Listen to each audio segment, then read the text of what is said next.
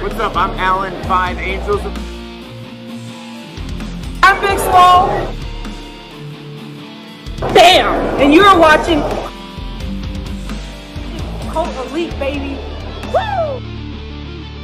You're watching Cult of Elite.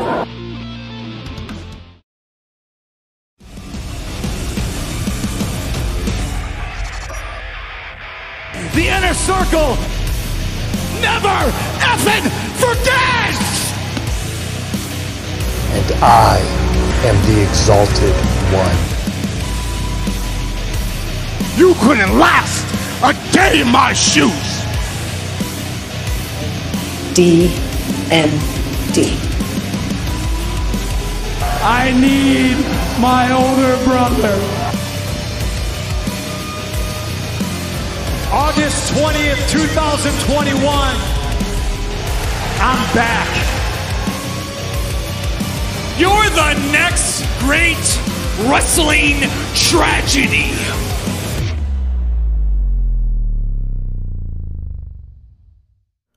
Ladies and gentlemen, welcome back to the Cult of Elite podcast, your home for everything all elite wrestling. I am your host, Aiden, and uh, we are here for AEW Rampage for September 10th, 2021 review. It was a short, simple, to the point show, as Rampage typically is.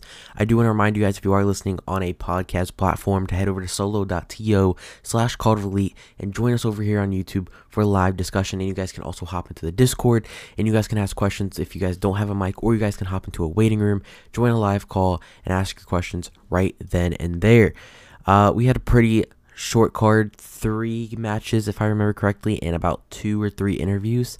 Uh, so something short, something sweet. Pac versus Andrade.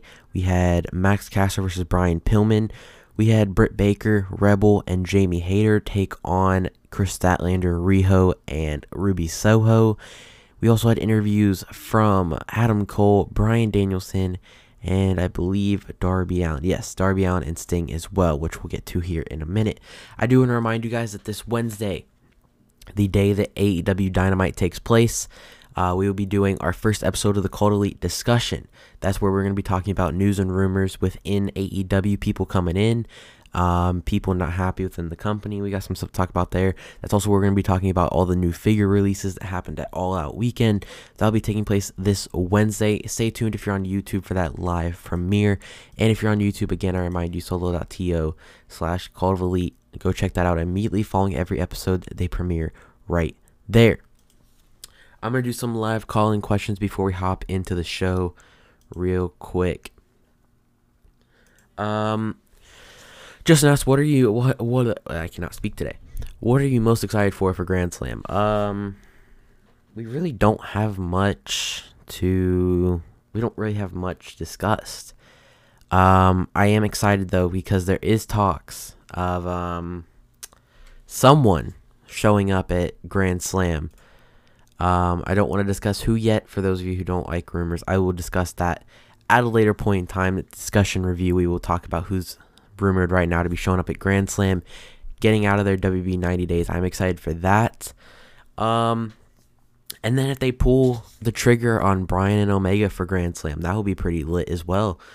That will uh, definitely make that card feel a lot better. Uh, DeSanito asked, "Do you think Cody will beat Black?" Uh, I think that's a given. I think it's a given. Sadly, I don't want him to. I want Malachi to be like 100 and 0, number one in the rankings for like a year. I, I, I don't, I don't, uh, I don't want to see him lose for a while. But I think it's a given that Cody's going to end the feud and get the win.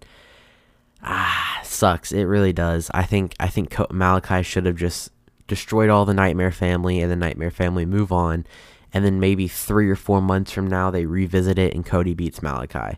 Maybe like give it more time than Malachi being like four and zero. Let him go like twenty five and zero, because that'd make that'd make Cody have that, bring back that star power. Um, Hoodlum says, "How much would you love to see a match between Daniel Garcia and Bryan Danielson? That'd be phenomenal. If they wanted to do a match between them, like Grand Slam, I am all for that."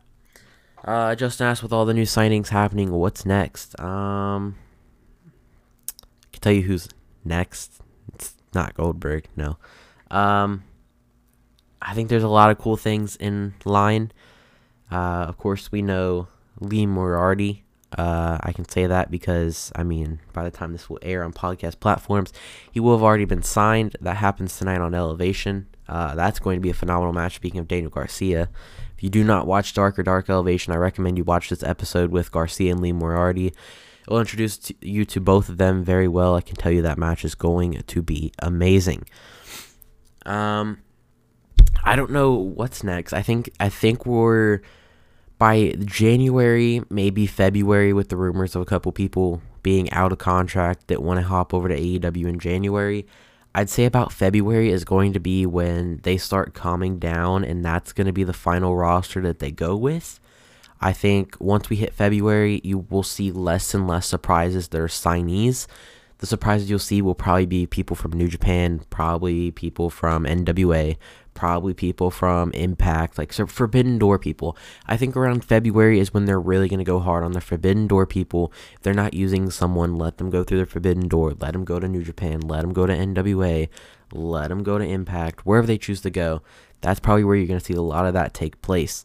Um, I don't think we're going to see much signings after that unless like people like Seth Rollins and Roman Reigns get out of their contracts around that time and choose not to resign. And if we're going to be fairly honest about those two, I don't see either of them leaving WWE anytime soon. Uh, I think Rollins is a very heavy, WWE is the best product in the world kind of guy. And Roman Reigns is at his peak right now. Um, now would be a terrible time to leave. Uh, he, he's on his his peak of his entire career right now. Um, I I can't think of anyone else that might have contracts going up before then. Um, but unless something big happens, they really do another batch of releases or anything. I don't think there's going to be be any more major uh, signings to come. Um, who is next to be all elite? Um, well, as of the time of this recording, next person to be all elite is uh Lee Moriarty. Um, but there's also a couple people in there, so uh, you never know. You never know. All right, uh, waiting room will open. We'll get to that following the review of Rampage. We kick off Rampage with the Bastard Pac taking on Andrade El Idolo in a phenomenal match, just like we knew it would be. Um, let me get down to the end here. Um, Andrade had Pac knocked, uh, knotted up with a double underhook, but Pac escaped and countered with a snap suplex. Pac followed up with a belly-to-belly suplex on El Idolo into the corner turnbuckles. Pac used a crucifix pinning combination, but Andrade escaped. Pac trans- then trans- then put him in the brutalizer. Um, Jose, I guess he, they finally gave the assistant a name. His name's Jose. Uh, jumped up onto the ring apron with a, a stun gun, a taser. He had a taser. The Lucha Brothers then come down and hit him with a super kick. Uh, while the referee was distracted, Chavo run, ran into the ring and nailed Pac from behind with the iPad. Andrade El Idolo rode onto Pac and pinned him. One, two, three. Andrade El Idolo defeated Pac in a phenomenal match. Very screwy ending. Uh, we'll get to that after this, real quick. Uh, Andrade, Jose, and Chavo are on the stage. Andrade's confused on what happened. He's asking Chavo if he hit him with the iPad. Chavo's all hyper and says, Yeah, yeah, that was me. And Andrade goes in for a hug, hugs Chavo, and then nails him with a shot to the head. Takes down Chavo. Then the Lucha Brothers toss Chavo into the ring, and Pac locks in the brutalizer. Um, the ending here was very screwy. I think we all know why Andrade turned on Chavo.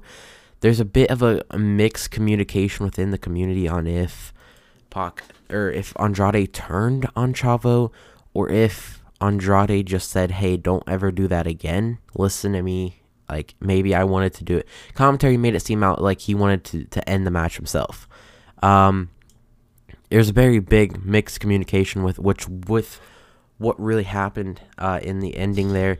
Um, but I think it was just a very screwy ending. We all know why he turned on Chavo, if that is true, if that is why he did fully turn on Chavo. Um, it was a really good match. I think this should be, an, if there was any match that didn't need to put a story aside, it was this match. I think if there's any match where, if you wanted Andrade to turn on Chavo, have him do it backstage, at, like later on in the show, like three seconds, like, hey, did you get involved or something? Like have Pac kick out of the tablet or something. I don't know. there's there's a better way to have Andrade get out of this match and turn on Chavo without having to have Chavo get involved, without having to get Jose involved and the Lucha Brothers. Because honestly, this should have been a match that went straight to a finish. Uh, whether it was the armbar, whether it was the DDT, whatever. Uh, I think the finish was great. Andrade really should have won, and I'm happy he did. Um, but it definitely should have been a perfect finish, one, two, three, not a uh, a screwy finish. But either way, phenomenal match from both men. Following that, we had Tony Schiavone in the ring with Darby Allin and Sting, who wanted to address Tully Blanchard's comments. Um, Darby Allin says, Tully Blanchard, do you want to say Sting is riding my coattails? Shawn Spears, listen to me, you generic piece of trash. Without Tully, you are absolutely nothing. Sting then gets the mic and says, Tully, did, didn't you ride the tails of Slick Rick for many, many years? What about Arn Anderson? And if you want to look at me eye to eye, why wait? Let's do this right here in Cincy. Come on, Tully. Tully Blanchard walks out onto the ramp, looks at the two, two on one. Uh, that's what you want. You've always liked the numbers game, haven't you, Sting? Talk about riding coattails. That never happened. Um, be a little more aware, says Tully. As Shawn Spears quietly took out Darby Allin from behind, t- driving him into the mat with a C4 on the floor and then running away. Tully then says, "Be a little bit more aware of your your guys getting taken down." Sting hopped out of the ring and went looking for Spears, who had already run off through the crowd. Uh, Tully then says, "Way to go, Shawn! Just like we planned." Um, so yeah, it looks like, sadly, depressingly, we are gonna get Tully Blanchard versus Shawn Spear or Tully Blanchard versus Sting on an episode of Dynamite or Rampage at some point in time, and I'm I, I don't know how to feel about it. Um, it is uh, very very sad. Um, I really don't want to see these two old men go at it. But either way, this this segment was good. Uh, Darby's one liner was really good. Um, I like Spears coming in to attack him, build some last minute story before their match on Dynamite takes place. Um, but yeah, I think it could have been done any other way. Like I, I think the fact that we're resorting to this, but I feel like knowing AEW, knowing Tony Khan, knowing the Young Bucks, knowing Kenny Omega, I feel like that this match isn't going to happen. I feel like somehow, some way, they're going to say, hey, Sting and Tully Blanchard is taking place on Dynamite. We get to the match, Sting comes out, and he just gets jumped. Gets jumped by the pinnacle or something. Something that happens to where he is not able to make it and isn't able to compete in the match. I think that's what's going to go down, and I think that's probably what's next for Sting and Darby as well. Uh, I know commands aren't working in chat right now. I'm trying to get it figured out. I don't know why. I have no clue why the bot isn't working. Uh, I gotta fix the. I have to fix the the uh, OBS title, but I'll do that after the show. Uh, we then get a video montage from Adam Cole and Bryan Danielson's debut, including a com- couple comments from each. Um, oh, this was a funny line right here. Adam Cole grabs is the first one up, and he says, "The Elite as a faction." But as I like to call it, a brotherhood. It is incredibly special. The Elite was designed as a bunch of very individual talent, uh, professional wrestlers coming together to show how powerful we really are. I trust Kenny Omega with my life. He trusts me. I trust the Young Bucks with my life, and they trust me. Man, I didn't. I, I kind of shrugged that off at first, but then when I uh, when I reread it and I reheard the promo, God, that was a phenomenal line. Um, Christian and Bryan Danielson, they're special. They're the reason uh, that people look at them so highly. There's a reason people respect them so much because their body of work is undeniable. Uh, the difference is they think they're going to be able to keep up with guys like me. I can promise you I'm not even in my prime yet. I will wipe the floor with Bryan Danielson, said Adam Cole. Danielson says, uh, the way that all the elite act and dress sounds to me like people who are insecure. So I'm not exactly going after all of the elite. I'm going after one member of the elite. I've heard how great Kenny Omega is, and I've seen how great Kenny Omega is. The reality is, I'm just excited to get into the ring and wrestle. I'd love for it to be Kenny Omega. I'd love for Kenny Omega to be my first match.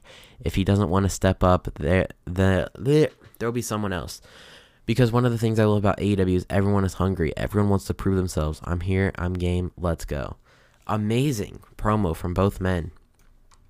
Uh, both men did really well in that promo. Both got over and both uh, did everything they needed to do. And I, I honestly agree with Bryan. Um, I'd love for Kenny Omega to be his first opponent. Let me know in the chat. Uh, who do you guys think? If you're on a podcast platform or you're rewatching this after, just tag us on Twitter at Code Elite. Let me let me know who you think uh, Bryan Danielson's first opponent will be, and if it, you do think it is going to be Kenny Omega, who do you think would win that match? Uh, that's my interest right there. Following that, we had Dr. Britt Baker, Jamie Hayter, and Rebel taking on Kris Statlander, Riho, and the 2021 Casino Battle Royale winner, Ruby Soho. Um, Hayter railed back and planted Kris Statlander with a backbreaker. Rebel tagged in, and she and Hayter tried for a double suplex on Statlander. Statlander countered with a double suplex on Rebel and Hayter. Baker entered the fray, but was quickly dispatched um, by Kris Statlander. Rebel threw her body on top of ba- Baker to act as a human shield. Riho jumped off of the shoulders of Kris Statlander with a double foot stomp on her Rebel and Dr. Britt Baker before Riho would jump up and dive onto Jamie Hayter. Soho tagged in and rocked Rebel with a Pele kick and pinned her 1 2 3. Rebel took the pin just as she needed to. Um, I think that's a perfect a perfect way to do it. Uh, Rebel didn't need to get the pin. Baker didn't need to be pinned. Jamie Hayter's been pinned enough for Britt Baker. It was about time Rebel got in there and took that pin. Phenomenal match though. Uh, it really was a time killer uh, for me, uh, but it was a phenomenal match. By time killer, I mean they really left the main event with like four minutes to spare. But those six women killed it, and if you haven't seen that match, I definitely recommend it. Uh, I'm gonna read the chat before we get to the main event here. Uh, it's killing the rankings in my opinion if you face Kenny Omega right away. Um, no, not really. The AEW Championship hasn't even been brought up in the storyline at all, which means Bryan doesn't even want the title. He just wants to face Kenny Omega, which I mean, that's not that's not killing the rankings at all. If if they were trying to build Bryan and Kenny for the AEW Championship, yeah, that that would bypass the point of the title. That'd bypass the point of the rankings. Um, but not the title has not been brought up at any of the promos from my memory has not been talked about, discussed. He just wants to, to fight Kenny Omega. Um, so if it happens, it would just be a normal singles match.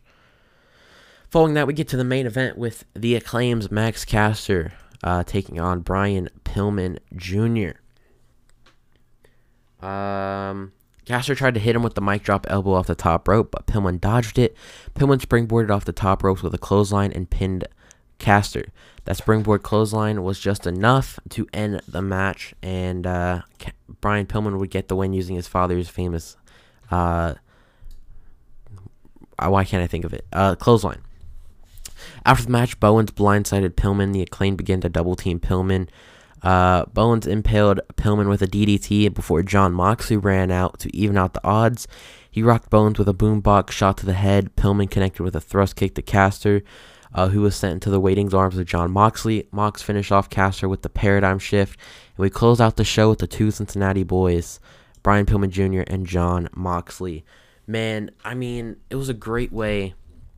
It was a great way to uh, get the Cincinnati boys to end the show. I know after the match they uh, they wanted to do that. They had them do the uh, send them home happy promo. I'm happy they did that, and I'm happy they ended a they kind of make hometowns kind of feel special to the wrestlers, you know, um, with Pillman and Moxley both being on the card and also ending the shows both times. They they really try and make it feel special. Try um, that's cool for them. Um, I still think this should have kicked off, and then they should have had Moxley and Pillman come out after the show to do the go home promo, um, instead of having to get involved on actual TV because I feel like Pac and Andrade just should have been the main event. I know they like to kick off their shows with a boom, but I feel like you got to end your shows with a boom. That's the match everyone wanted to see, and not another. There wasn't another match on the card that was kind of like, oh, I can't wait to see that. Like, yeah, the six man tag didn't even seem interesting and cool at first. Uh, it didn't seem interesting at first. Why I can't really speak today. Um, but I think Pac and Andrade definitely should have ended that show. Um, Kris uh, has to be getting another title shot soon. Probably not. Um, I mean, maybe, but I I kind of doubt it at the exact same time. Um, I don't think I think they're just I, they just used her to even out the odds with Riho and Statlander being by the side of Soho. So I think it's a given we're going to get Soho versus Baker at Grand Slam. Uh, if they really want to build up that card, I think that's probably what they're to do. Um, and I think that right around that time will be when Statlander moves on, goes back to doing some dark stuff, getting a couple more wins. And then I don't know what, what what's next for Kris Statlander. Um, but that's going to do it for the review here today. I remind you, if you have not already, make sure you hop over on other platforms at solo.to slash cult of elite. You can join the Discord. You can subscribe on the YouTube channel to come visit live. And again, I remind the YouTube audience this Wednesday, Cult of Elite discussions.